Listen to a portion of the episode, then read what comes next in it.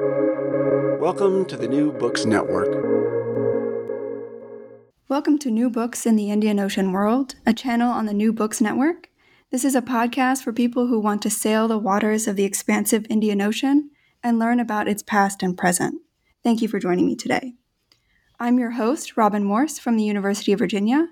Today I'm here to talk to Professor Matthew Hopper, author of Slaves of One Master Globalization and Slavery in Arabia in the Age of Empire, published by Yale University Press in 2015. Dr. Hopper is a professor of history at California Polytechnic State University, San Luis uh, Obispo. His book, Slaves of One Master, was finalist for the 2016 Frederick Douglass Book Prize. In this wide ranging history of African diaspora and slavery in Arabia in the 19th and early 20th centuries, Matthew S. Hopper examines the interconnected themes of enslavement, globalization, and empire, and challenges the previously held conventions regarding Middle East slavery and British imperialism.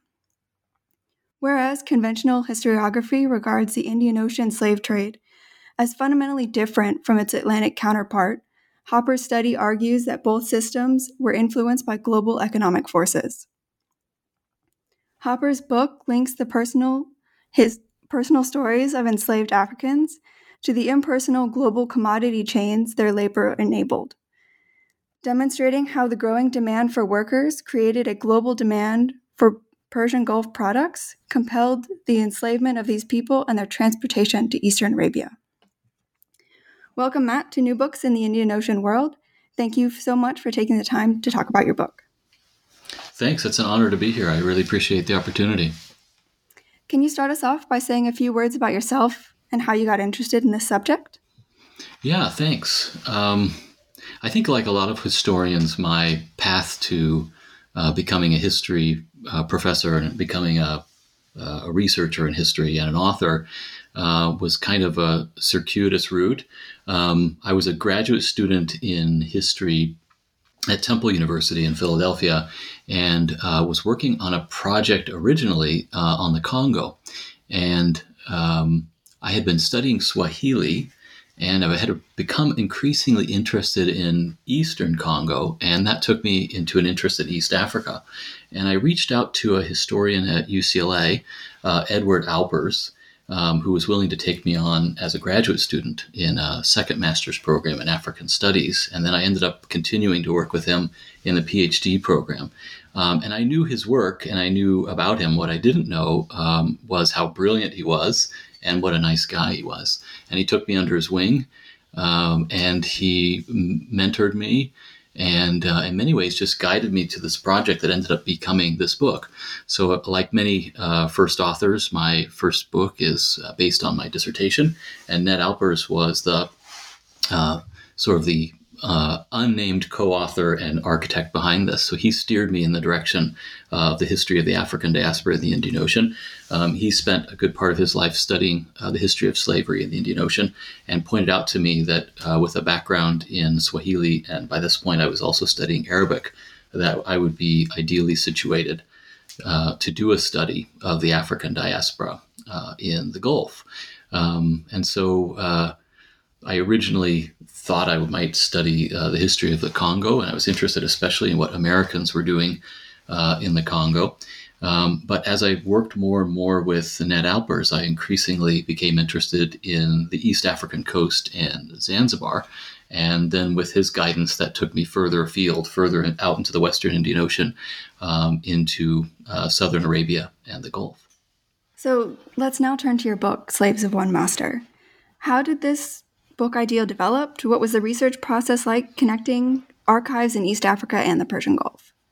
Yeah, thanks. The research process was uh, somewhat of a long one. So I ended up doing a couple of years of language study uh, at UCLA in Swahili and in, in Arabic, um, including a couple of intensive uh, studies abroad. One was in Morogoro, Tanzania for Swahili, and then another was in Sana'a in uh, Yemen for uh, Arabic.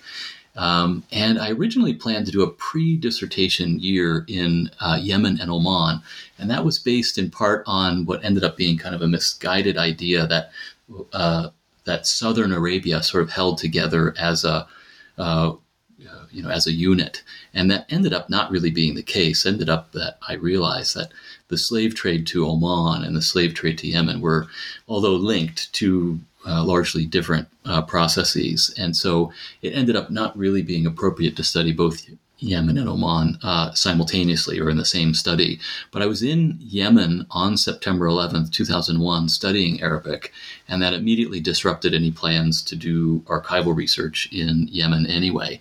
Um, and so when I relocated to Oman, which actually was a planned relocation, um, and began doing my work there, I was originally mostly interested in uh, seeing where communities of African descent uh, lived today. And so uh, my research process that first year involved renting uh, a little Volkswagen Polo, which sort of looks like a golf or a rabbit. And I drove it, I think, to the best of my knowledge, on every paved road uh, in Oman. I went everywhere trying to see where the descendants of, uh, of uh, enslaved Africans lived today. And I ended up spending a significant amount of time on the Batna coast, um, which is sort of the northern coast. Uh, of Oman, and then in the area around uh, Sur and Ras Al Hadd, um, and then uh, some time in uh, in Sharqiya and, and Dahra as well, so more in the interior. Um, but I was surprised to see that there were so many uh, descendants of uh, enslaved Africans who were living in that Batna region, and that sort of sparked a curiosity that was later satisfied by archival work um, in mostly in the UK. I also did a, a, second research year, and that was sort of split between Zanzibar uh, and the UK, and spent the better part of the year working in the British Library and the National Archives, as well as in the Zanzibar archives. And um, so those were the main archival collections that I, I worked in. But I ended up um, doing research in, I think, more than 20 different repositories and uh, more than six different countries. Um, and so that included. Uh, you know, some of the officials who were actually witnessing uh, the Indian Ocean slave trade in the 1860s, whose papers ended up in Edinburgh, uh, missionaries whose papers ended up in uh, Birmingham, um, and then some Americans who were present uh, in the region, and their papers ended up uh, far afield in places like uh, Wyoming and New Jersey. Um, and so the archival research really spanned uh, a number of countries and repositories. And the research process that began in a Volkswagen Polo uh, really ended in uh, the archives as I uh, began reading the accounts of enslaved Africans in their own words. Um, and those were recorded in manumission testimonies. Um, and that's what uh, became sort of the main source base for uh, tracing the lives of enslaved Africans uh, in the Gulf. Their testimonies given in exchange for a certificate of manumission, largely in the 1920s and 1930s. Um, in East Africa, the source uh, the sources were quite rich, um, and there are a number of uh, Arabic documents that are preserved in those archives, as well as in, in microfilm form in the uh, British Library and the India Office papers, um, that provide some clues about how the Indian Ocean slave trade operated. But the most, um, but the richest sources for me ended up being colonial materials uh, contained in the National Archives in the UK and in the India Office records in uh, the British Library. So I spent many happy hour um, working away in those two places. And at the time, uh, photography wasn't allowed in the British Library. So all of my notes um, were notes that I made on a little laptop computer uh, while reading these. And uh, so now they do allow photography. So uh, there are a number of other researchers who are following up. And uh, I hope with their diligence, we'll have a number of other studies that kind of take um, what I try to do in this book to, uh, to the next level. Thank you for elaborating on that further. It'll be very important for other scholars to learn from what you did. So, in your book, you argue for new perspectives regarding the Persian Gulf, and in order to do that, you tie pre oil developments in the Gulf to slavery and globalization in the Indian Ocean. Can you chart for our listeners how this came to be and why you argue for further analysis of pre oil Persian Gulf? Yeah, it's really interesting. If you pick up a guidebook for any of the countries in the Gulf, um, the, the typical cover will juxtapose something that's quote unquote uh, traditional in front of something that's quote unquote modern, right? So you'll have uh, maybe a, what's called sometimes referred to as a traditional dhow, uh, but in the background you'll have this sparkling skyline of a pristine modern uh, city. Uh, or one of my favorites uh, on a postcard is a camel in the back of a a pickup truck. And these are intended, right, to, these images are intended to be jarring, right? The person who's showing us the photograph intends to juxtapose traditional and, and modern. It's tempting to think about the development of the Gulf in that way. It's something that sort of is a stark contrast with the past that sort of comes out of nowhere. Um, and some of the guidebooks actually do use phrases like that, like just sort of, you know, uh, emerge in a moment or in overnight these um, these successful uh, thriving cities and countries in the Gulf. And in some ways, I think that's really problematic because it erases a part of the history of the Gulf that I think is quite important. And that is there is an earlier period of globalization that generates, at least in some circles, a tremendous amount of wealth. And many of the cities in the Gulf uh, become uh, sources of, of great wealth and become centers of uh, expanding populations and expanding architecture in the late 19th and early 20th century. And what's driving that growth are two key industries that initially are focused on the Gulf region. They're the pearl industry and the date industry.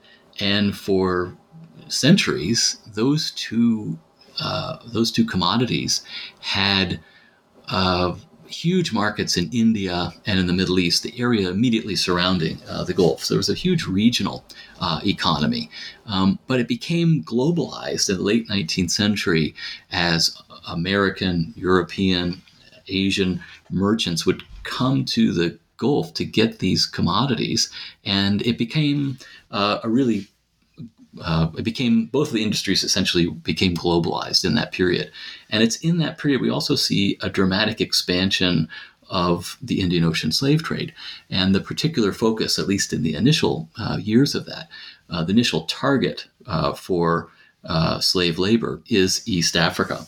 And there are long-standing um, connections with East Africa and the Gulf. And so, in many ways, this uh, is um, it's not a surprising um, outcome that East Africa become the primary focus.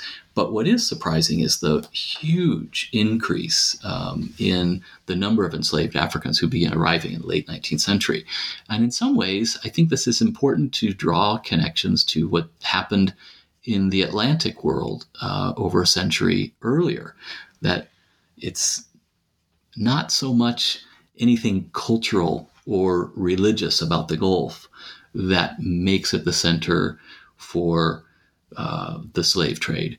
Um, any more than in the Atlantic, it's culture or religion that's driving uh, the transatlantic slave trade. Instead, it's economics. It's the global economic demand for things like sugar and then later uh, cotton, tobacco, coffee, other things produced in the New World, uh, but especially sugar, um, that is creating demand for enslaved African labor. Something similar is happening in the Western Indian Ocean.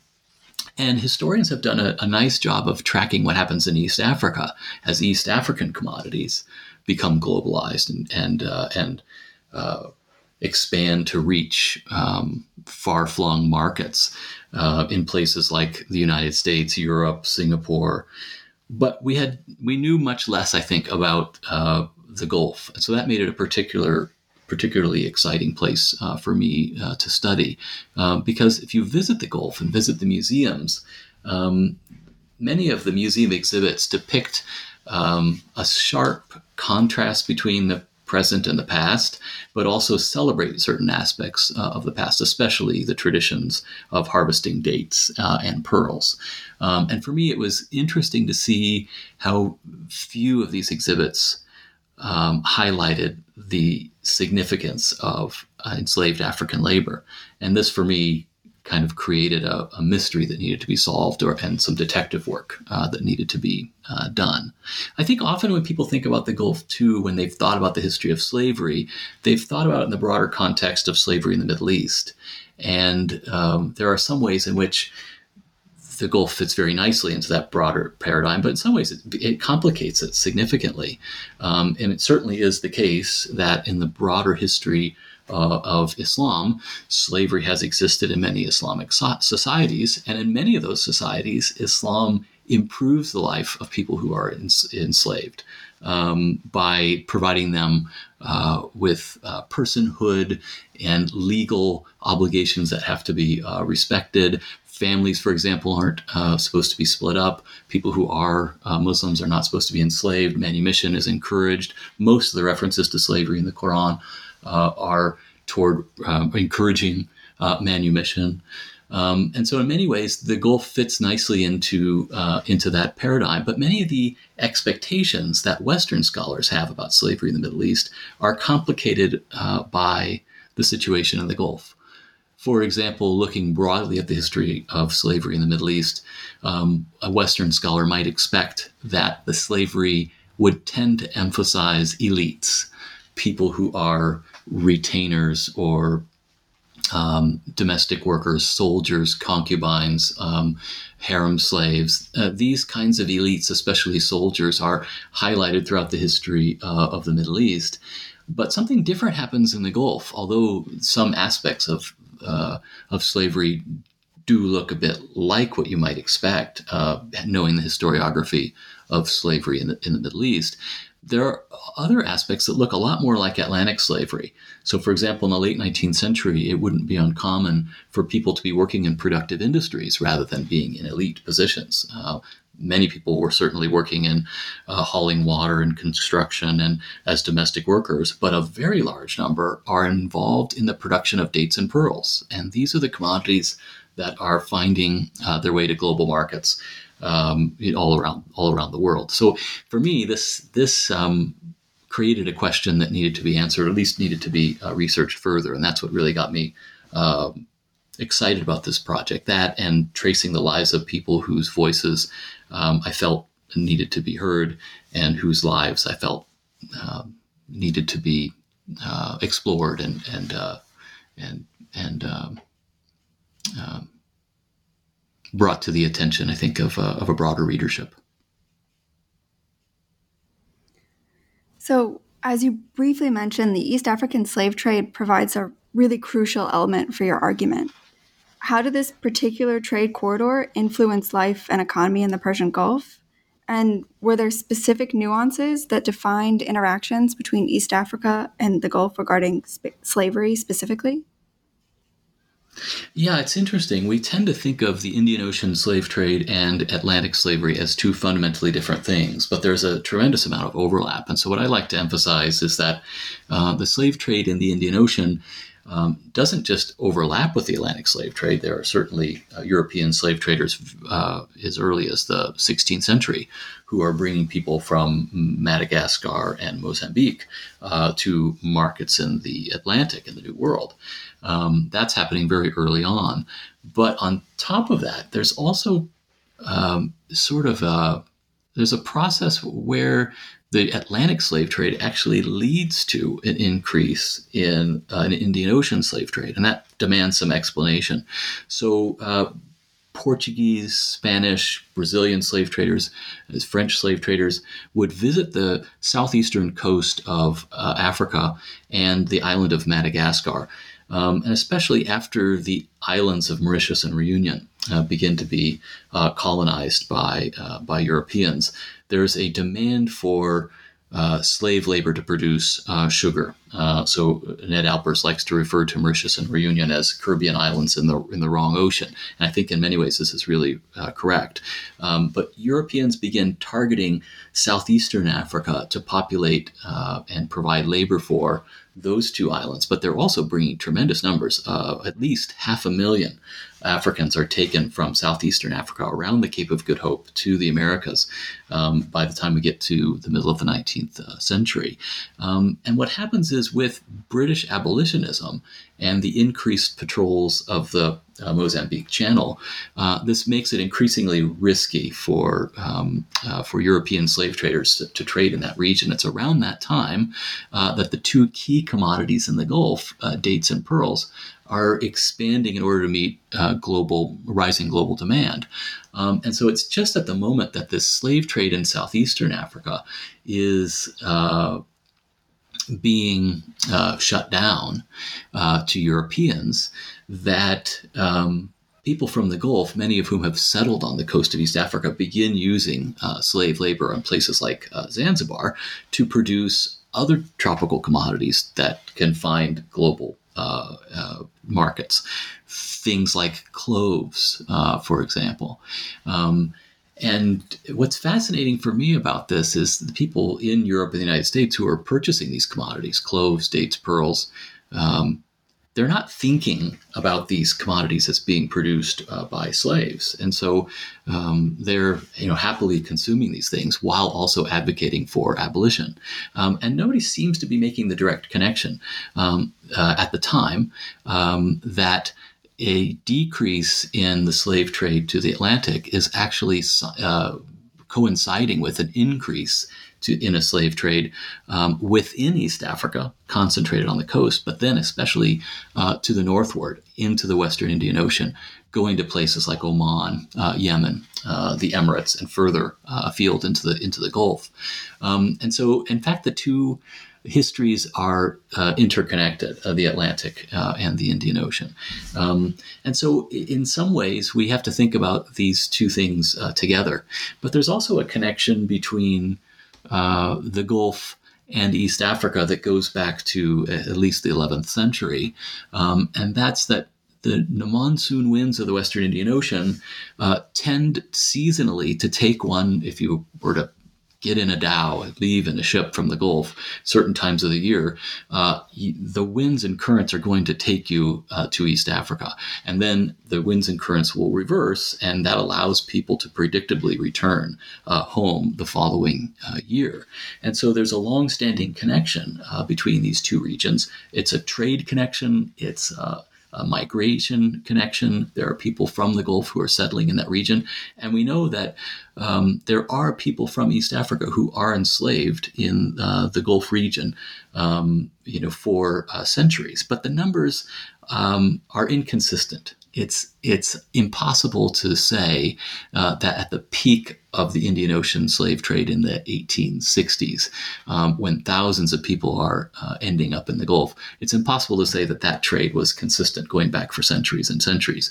Um, historians who have made that kind of guess because they know something about um, uh, the revolt in the Abbasid uh, Caliphate, um, you know, in, uh, in in in, mid, in, the medieval period, and they know something about uh, abolitionism in East Africa in, in the 1860s.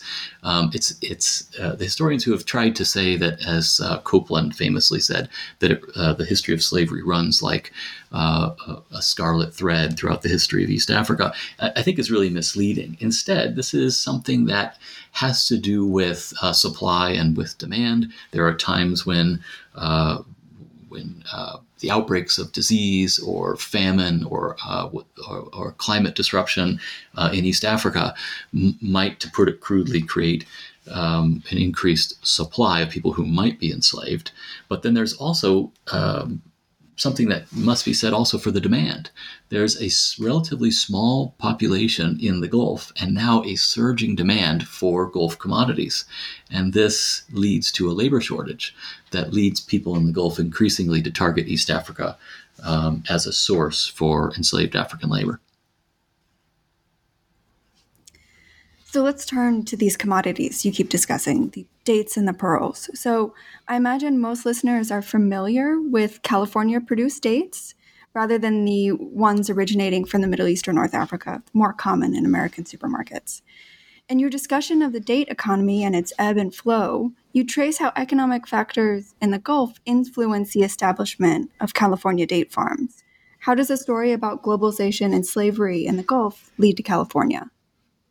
Yeah, I found this really uh, fascinating because having grown up in California, if you visit California, you know that we have have a lot of these farmers markets, and when you go to the farmers markets, there's often a table or two of people who are selling dates, and the dates come from the Coachella Valley uh, for the most part, and it's tempting to think um, that these dates originate in the Coachella Valley. And it turns out they actually have a fascinating history, and it's one that connects back to the history of the Gulf. So. Um, beginning in the early 19th century, Americans become crazy about dates. And this is difficult for us to understand today uh, in an age of mass manufactured sweets. Um, but there was no Hershey bar before 1900. And in the 19th century, when Americans wanted to satisfy uh, their sweet teeth, they might turn to dried fruit. Uh, dates are sweet, they're hearty, they're nutritious, uh, they're rich in sugar and very flavorful. And Americans became uh, obsessed with dates. We're not sure exactly when the earliest shipment of dates comes to the United States, but it must have been very early uh, in the country's history, the early 19th uh, century these dates were so popular that the sh- first ships to arrive in ports like uh, Salem, Boston, and New York um, would fetch the highest uh, prices. And so American sailors from places like Salem and New York would sail into the Indian Ocean to get dates. And it seems kind of uh, crazy for us to think about. Why people want to sail uh, thousands of miles just to get these sweets. But they functioned in two ways. On one hand, there was a big market for them in the U.S. People love these, especially around the holidays, uh, Thanksgiving, uh, Christmas, New Year's. That's when Americans consumed most of their dates. And so these ships would race back in order to try to uh, corner the market by delivering these uh, cargoes of dates uh, early. But they also served as ballast. So you could actually sail in ballast with stone and then unload the stone into the harbor in Muscat and then board. Uh, load tons, literally tons of, of, dates, baskets full of, of dates, and woven uh, bags full of, of dates. Uh, these ships would often come uh, with other commodities as well. They would go to Aden and Mocha to get coffee. They'd go to Zanzibar to get cloves and, and ivory but no ship wanted to return without some dates. So if they could uh, replace their ballast with dates, this was an extra source of income for them. These ships would race around the Cape of Good Hope and, and make it back to the eastern seaboard of the United States, where the dates would then circulate uh, all around uh, the country. So what happens is, um, as Americans are consuming more and more dates, there's still a population in India, the old uh, primary market for uh, dates in, in, the Gulf. Um, and so this increased demand leads to an increase in production. And so more and more date groves are planted, um, that more and more dates are being harvested and shipped out of ports like um, Muscat and, and Muttrah. And uh, there ends up not being uh, enough supply. And so uh, as a result, prices begin to, to increase. And the, the one date variety that's particularly appealing to Americans, the one that's the most popular, is this date known as the Fard of the date. And the, the Fard date is uh, is so important because it ripens early enough for the ships to make it back in time for the holidays. Uh, and it's also very sweet. Uh, and so it becomes very expensive. More and more of these varieties are planted. Uh, other similar varieties begin to be expanded in, um, uh, in the Batna region. And this ends up creating a demand for uh, additional labor. And that inspires an expansion of uh, the slave trade with East Africa. But Americans are interested not just in uh, dates from Oman, they increasingly gain an appetite for what are called golden dates. And these are the ones that are produced in Basra and Baghdad. Uh, and with the uh, opening of the Suez Canal and the expansion of steam traffic, more and more American vessels sail up into the Gulf, and they get both the golden varieties coming from Iraq and uh, these far than other varieties coming from Oman. And uh, more and more ships come into the fruit docks of Brooklyn and unload literally tons and tons uh, of these dates. And some American merchants get the idea that perhaps uh, these dates don't need to come all the way from the Gulf. Perhaps they could be grown somewhere here in the United States. And so it's actually the federal government um, through the USDA that sends the earliest plant explorers into the region. as the United States is looking to find uh, crops that could be grown in Southern California and parts of Arizona. So, to grow dates, you need extremely hot temperatures, uh, but you also need a good support, uh, supply of water.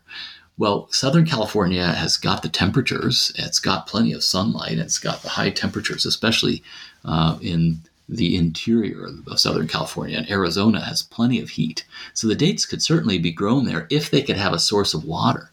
Um, and so what ends up happening is increasing irrigation on the Colorado River leads ultimately to the accidental construction of the Salton Sea.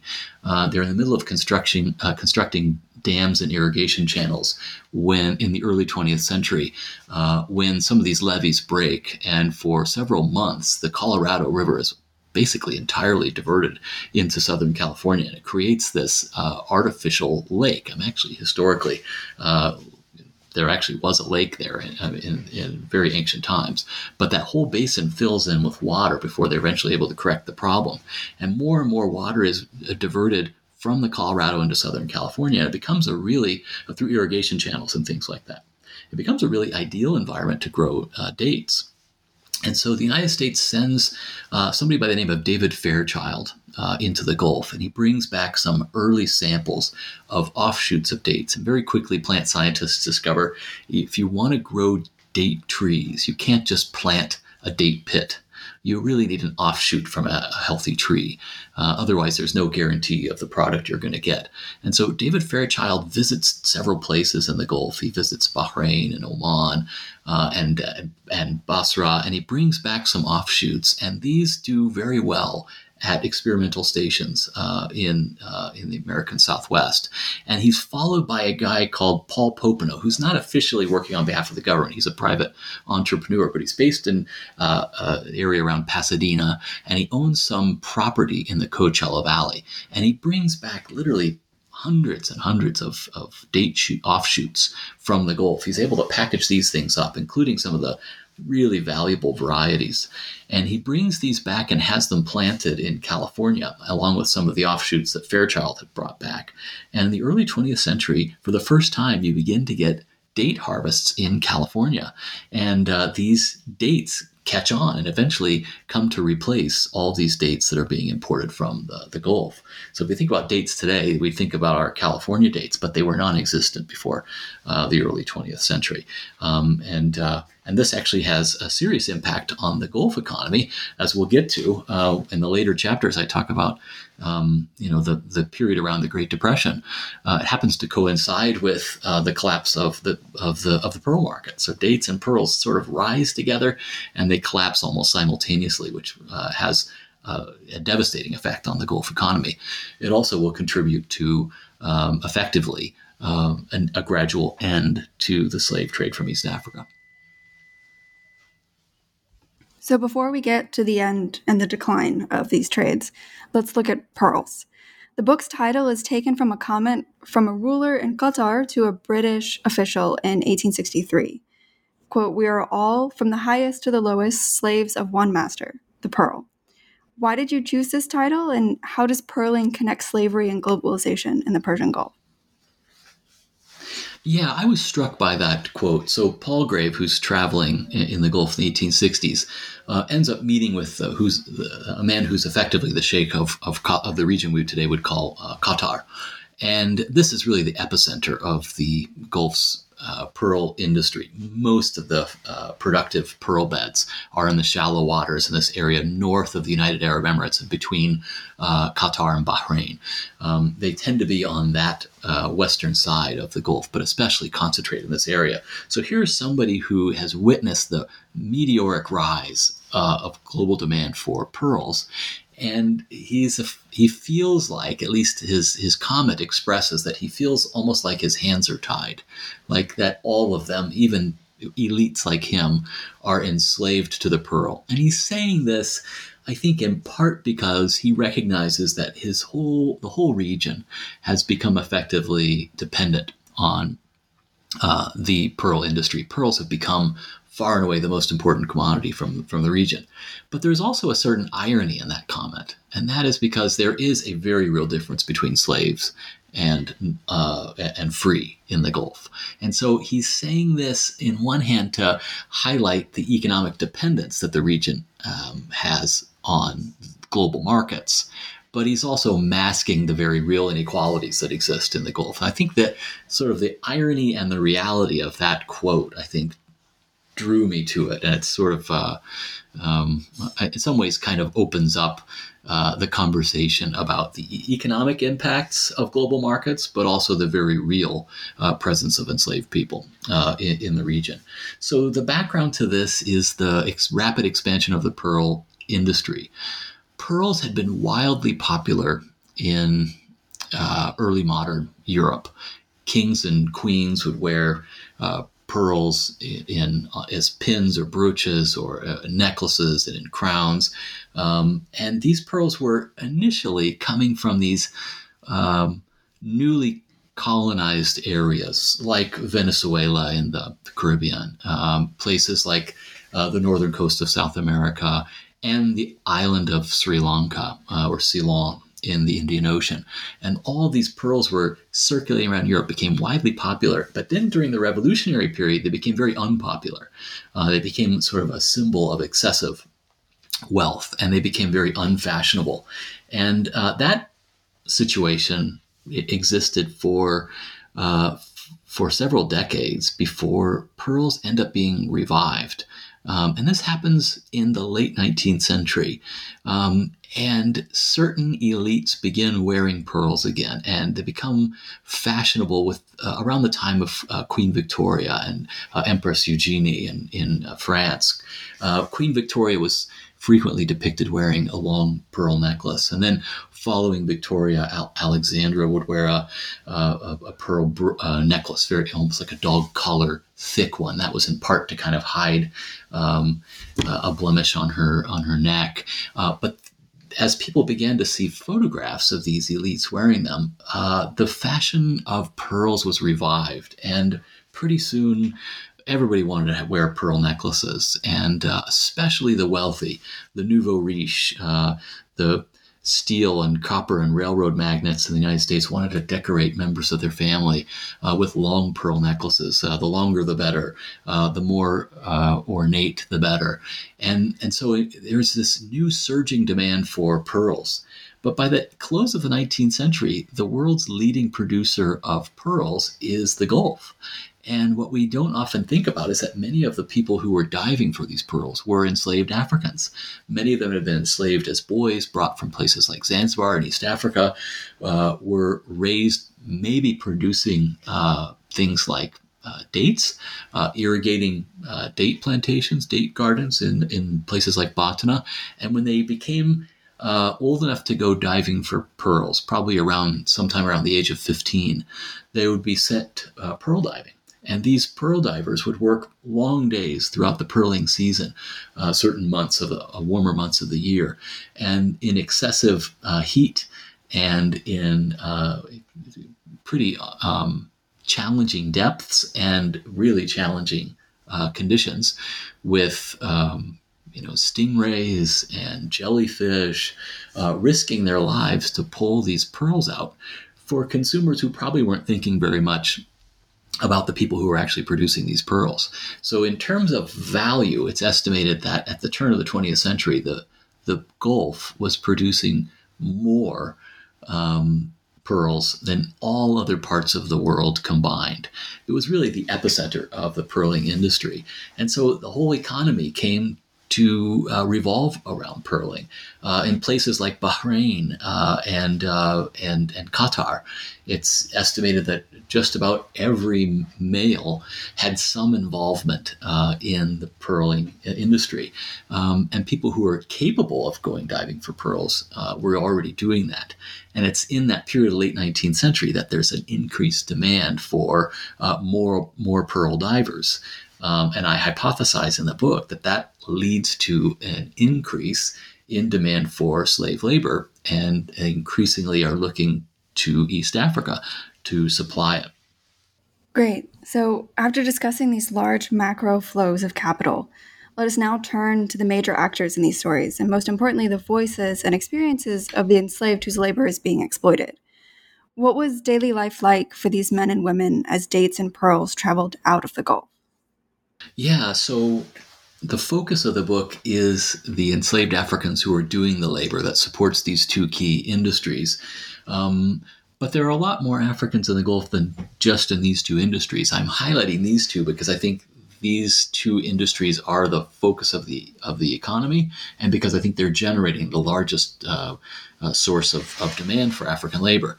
Um, but Africans are doing a number of things. So if we think about uh, a typical the typical life for somebody who's enslaved, um, the photographs from the early 20th century uh, indicate that enslaved people uh, went around barefoot. They weren't uh, culturally, it was frowned upon them to, for to wear shoes. So they would be identifiable by being barefoot and usually wearing. Males would wear something very simple that would look something like um, a, a loin cloth or a, a wrap um, that would just cover their lower waist. Um, many of the males would work in irrigation and in elsewhere in the date industry. So although it seems like you would just grow a date palm and then just harvest the dates uh, when the time's appropriate. In fact, it's actually really labor intensive. Um, so a lot of men would work in uh, pollinating, uh, harvesting, um, uh, the date the date palms clearing the, uh, offshoots off of date palms, planting additional ones, but the bulk of the labor is actually irrigating these palms, and that's because uh, this is a region of the world that tends to be fairly uh, arid, and the sources of water tend to be underground um, or in artesian wells in the in the hills and mountains, and so uh, those uh, natural springs that uh, are in the uh, mountains can be channeled through something called the falaj system, and those channels irrigated date palms in places like the Smail Valley um, and in the uh, Dhahra region uh, of Oman. But Batna, which is the greatest area of expansion of date production and also the greatest uh, area of demand for uh, African labor, uh, the situation is quite different there is water, but it is deep underground. And so wells would have to be dug. And then the water has to be lifted out of these wells. And so uh, people in the Gulf very cleverly uh, devised uh, a system of pulleys. Um, so if you can kind of imagine a large structure which um, would support a pulley, uh, and that pulley would be connected to a rope on one end, would have not a bucket, but usually um, a, a, bladder made out of uh, animal skins, and would bring up several gallons of water per scoop. But on the other end of that pulley uh, would be um, an ox or donkey who would be led down a artificially created pit, sort of a ramp. And so as the animal would descend down the ramp, the work of pulling the rope over the pulley and lifting the water out of the uh, well and into these channels uh, was done. But the animal won't do it voluntarily, it has to be guided. Um, and so, around the clock, um, African men, especially, would be leading the, often in chains, we're told. Um, would be leading these uh, animals up and down this ramp repeatedly in order to irrigate these state channels, while other men would uh, plug one channel and divert it elsewhere in order to make sure that all of the date palms uh, received uh, sufficient uh, water uh, to ensure production. And so uh, we have descriptions from Western observers that often these men were in chains and that this, the screeching sound of the pulley could be heard 24 hours a day, seven days a week, everywhere in the Batna region, and that there were tens of thousands of these pulleys working simultaneously. And so people traveling through the region would describe the almost musical sound uh, of these pulleys working. So a lot of people, uh, a lot of enslaved Africans were working in that industry. For people working in pearling, it was the grueling work of diving, but also the support staff for the divers involved uh, somebody who uh, in English we would say uh, was a puller. And if you can kind of imagine uh, a pearl diver would descend to the ocean floor with the assistance of a heavy weight. Um, and there'd be on board there'd be several different weights, um, you know, for uh, people of, of various uh, builds and and uh, and, weights, and that would take them down to the ocean floor, and they would uh, then free themselves of the weight and using a basket collect as many pearl oysters as possible, prying them off of the the seafloor. Then they would tug on a uh, a separate rope, which was tied around their waist. And that rope would, when tugged, would indicate to the puller that it was time to come up, that the person was just about out of air. And so uh, the puller's job was to very swiftly pull that person up to the surface, where then they could rest, and after a short rest, then descend uh, with the weight and do this repeatedly all day long. So the descriptions we have from the 19th century of the pullers and the divers, it's impossible to gauge exactly how many are African slaves or who are people of African descent, um, but it, at least a quarter and possibly as many as a half of these divers uh, were enslaved Africans and, and their descendants. Um, and so many of them were working in this grueling industry as well aboard the ship, they would have to open the shells, clear out the stinky flesh of the oysters, heap all this up, and pass the pearls to the pearling captain, who then would sell them when they returned to shore. And they would be away from shore for uh, weeks and even months uh, at a time. And so that work was especially grueling. But people worked in all kinds of different other sectors construction, hauling water. Uh, many women worked in childcare and domestic uh, work, uh, cleaning and cooking and the like. Um, and so people would often live as part of their master's uh, household or, or compound, uh, but often separate from the family. Uh, some people were treated remarkably well. We have stories of people who were treated like family, but uh, very often as sort of like a junior member of the family. And we also have uh, horrific accounts of abuse. People who were uh, branded with hot irons, people who were manacled. Um, we have descriptions, especially from the manumission testimonies, of people being uh, whipped uh, for not working, uh, people being beaten severely for not being able to go pearl diving on account of an illness or injury. Um, we have all kinds of really horrifying accounts of abuse. And I think in this way, it's sort of jarring for people who have an assumption that uh, you know slavery looks very different in the Middle East than it does in the Atlantic, because some of this actually looks quite similar, at least in the late 19th and early 20th century, um, when the soaring demand for dates and pearls uh, has led to uh, increased demand for African labor, and many of these Africans are being uh, horribly mistreated, and they recount that uh, in their own testimonies. Um, and so I think there's a lot that could be said. And in, the, in one chapter of the book, I, I, go into a lot more detail about the kinds of abuse people uh, endured and the kinds of uh, lives that they would expect. We also do have some um, almost heartwarming accounts of, uh, of people being well treated. So I would say if there's one word, uh, to describe the treatment of enslaved Africans in the Gulf, it's diverse.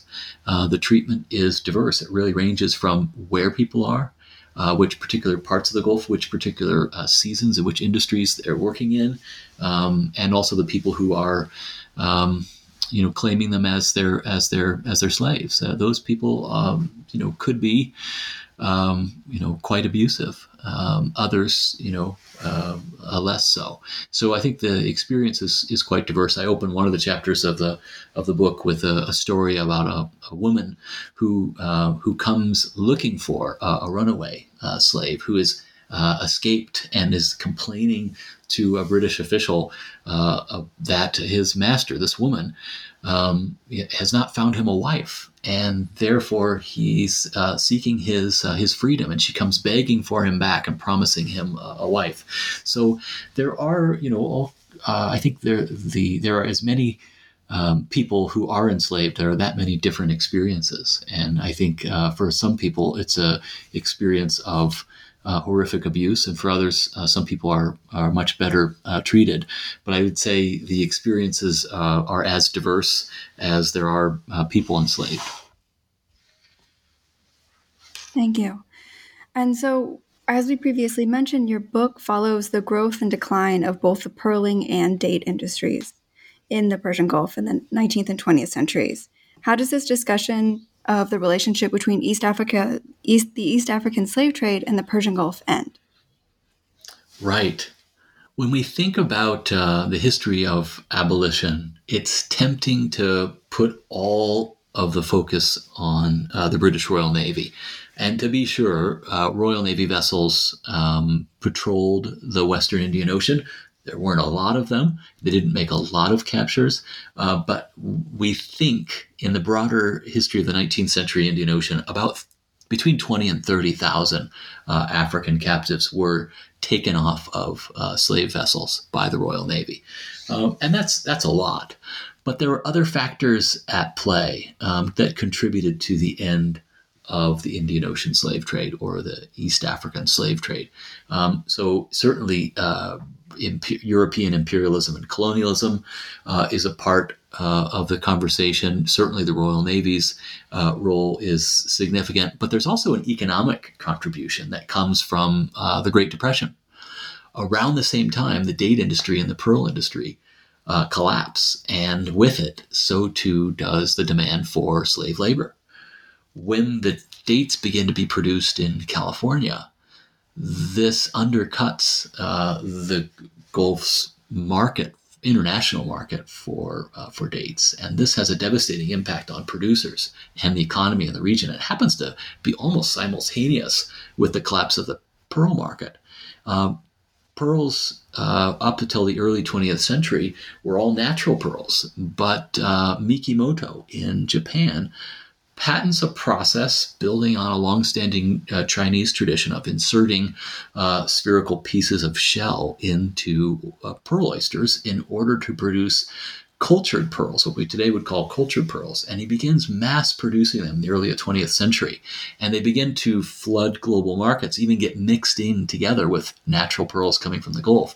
And to the naked eye, uh, you and I could not distinguish between uh, a natural pearl and a cultured pearl. You have to basically look at it with uh, an X-ray or be a real expert, a, a jeweler as an expert. Even a, uh, but to the untrained eye, they're virtually they're identical. They're they're they're indistinguishable, and so they begin to be mixed together, uh, and eventually the value of natural pearls plummets dramatically in, uh, in the around the uh, time of the Great Depression, and with the added impetus of the of the Great Depression, combined with the collapse of the date market, uh, the end of pearling really just devastates the Gulf economy, and so this uh, certainly contributes to uh, the end of the East African slave trade. With the end of these two uh, industries, or at least the collapse of these two industries, almost simultaneously.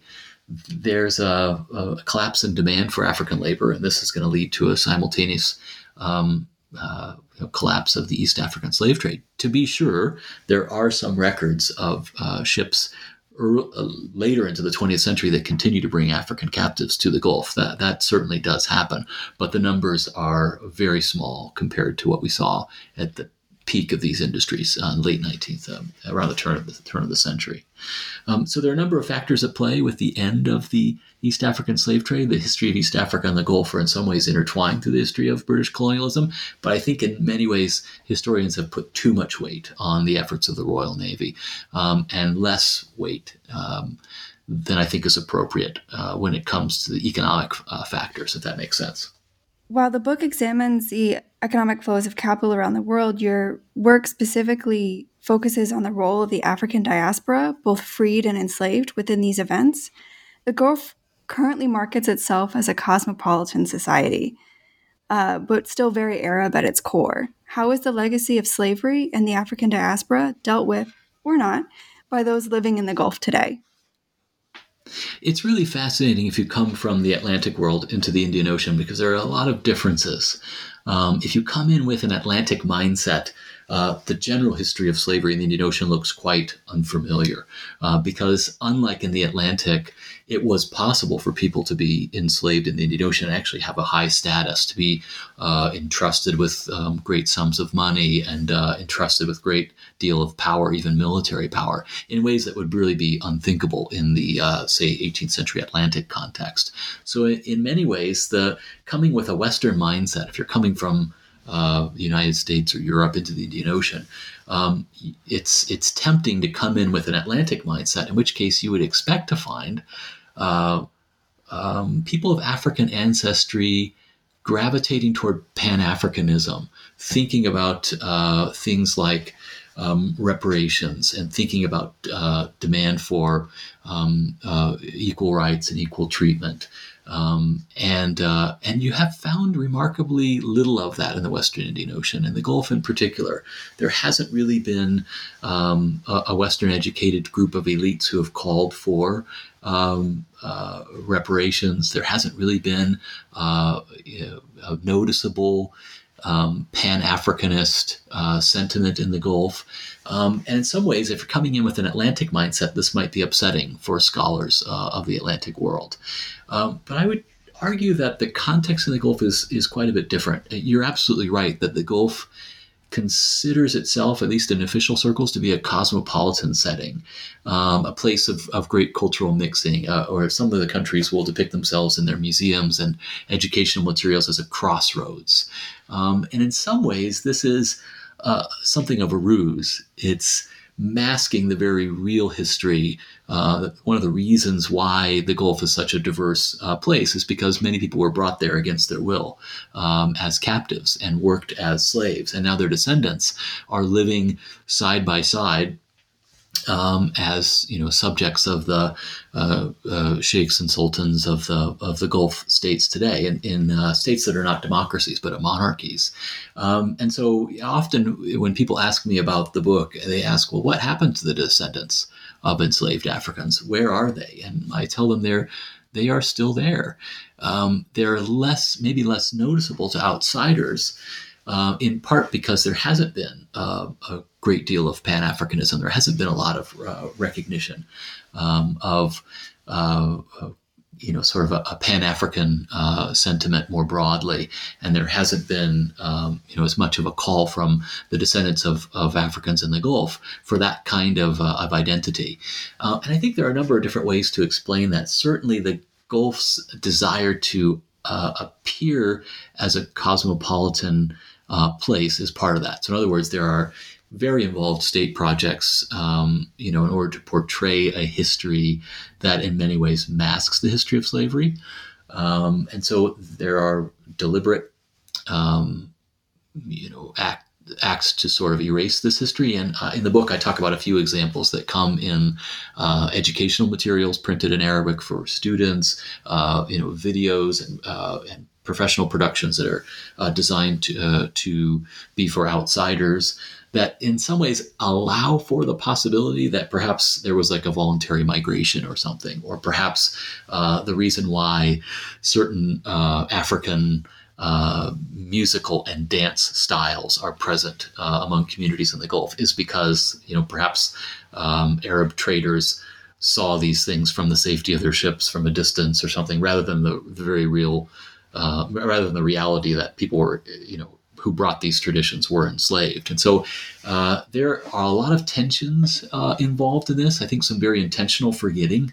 Um, and then we also have to keep in mind because these states are uh, monarchies, not democracies, uh, there's not the same um, uh, requirement for transparency. Uh, there's not the same kind of expectation of availability of, of information. And so um, you know, in, in some ways, uh, doing archival research uh, in the Gulf is complicated by that fact. Um, that, you know, if uh, there are very real motivations for uh, states to kind of sweep this history under the rug, uh, they can do that in ways that would be uh, less possible in a democracy.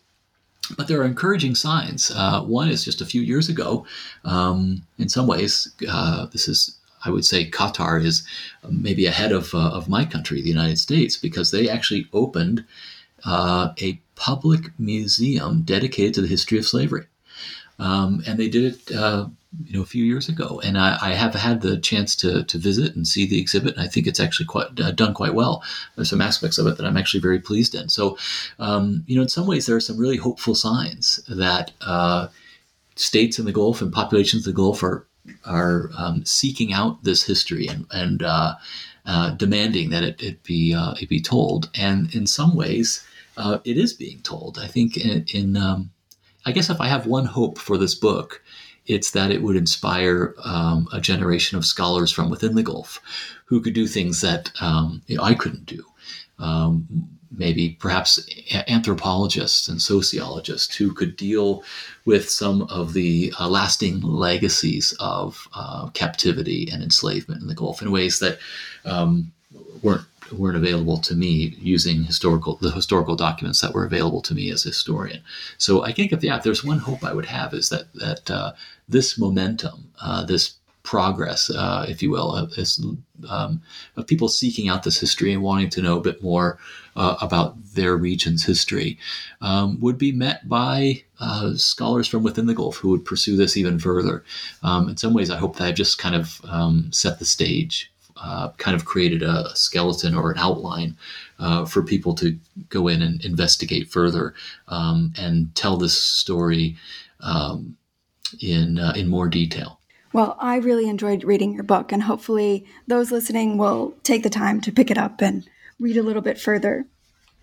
Well, Matt, we've taken up a lot of your time. To end, can you tell us a little bit about uh, any of your current projects? Thanks. Yeah, it's been a treat talking with you, and I really appreciate the opportunity. It's a real honor. Um, I do have a, a, new project that I've been working on for the last few years. So this, um, you know, book has now been out for a few years, and so I've shifted uh, further out into the Indian Ocean to uh, to do a kind of a follow up study. So whereas this book is interested in what happens to the enslaved Africans. Uh, who made it to the Gulf. I'm now interested in the history of enslaved Africans whose journey to the Gulf and other places was interrupted by the British Royal Navy. Uh, so I'm working on a project now on a group of people known as liberated Africans in the Indian Ocean.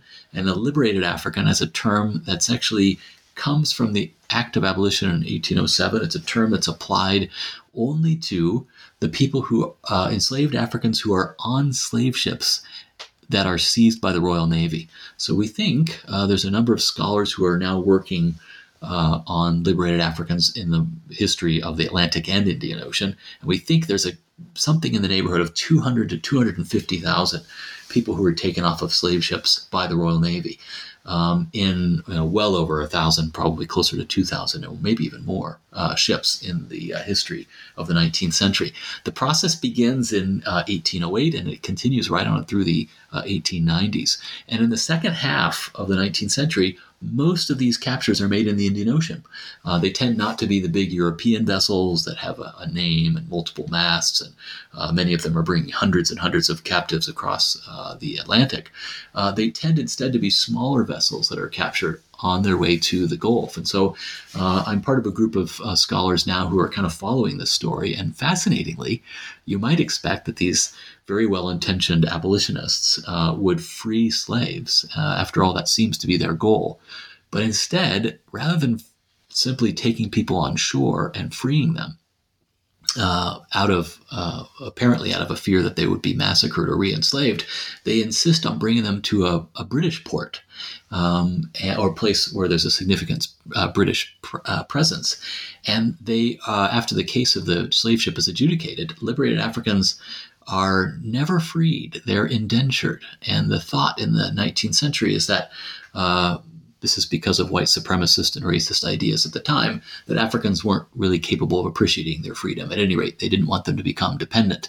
They wanted them to be independent, which would come through uh, the attaining a marketable skill. So they were indentured to an individual who was uh, tasked with, um, you know, teaching them uh, uh, Christianity and teaching them a marketable skill. And in theory, uh, the outcome should be uh, a number of uh, former slaves who are uh, wheelwrights and coopers and blacksmiths and seamstresses. Uh, but this actually very rarely happens. well over 90% of these captives taken off of slave ships instead end up being domestic workers. Uh, or working on plantations uh, or in fields and doing effectively the same kind of work uh, that they likely would have done had they been enslaved. And so there are all kinds of contradictions and paradoxes in this story, but I'm following uh, each of the 10 places where uh, liberated Africans in the Indian Ocean are taken. And I'm doing uh, individual chapters on places like the Seychelles, Mauritius, the Cape of Good Hope, and Aden, Mombasa, and elsewhere, Bombay. Um, and so I'm tracing, trying to trace the lives of these somewhere between 20 and 30,000 liberated Africans who were taken off of these uh, slave ships in the 19th century. And it's been really fascinating. I have to say, uh, I wrote chapter five uh, of this book talking about this process. Um, uh, embarrassingly ignorant of how deep this history uh, runs. Um, and uh, I'm now following the story, and uh, I'm excited to kind of follow up on that chapter and tell a story that is actually much more nuanced um, and much more complicated than I knew at the time I wrote this book. So it's been an exciting follow up project, and I hope to have it uh, available to readers in a, in a few years. Um, but uh, it's an ongoing project, and it's um, nowhere near complete. But uh, it, Robin, as, as soon as it is, you'll be the first to know. Well, thank you very much. It sounds fascinating. Be happy to read more. Thank you for listening to today's episode with Dr. Matthew Hopper, in which we explored slaves of one master, globalization, and slavery in in Arabia in the Age of Empire, published by Yale University Press in 2015. This is your host, Robin Morse. Stay tuned for the next episode of New Books in the Indian Ocean World.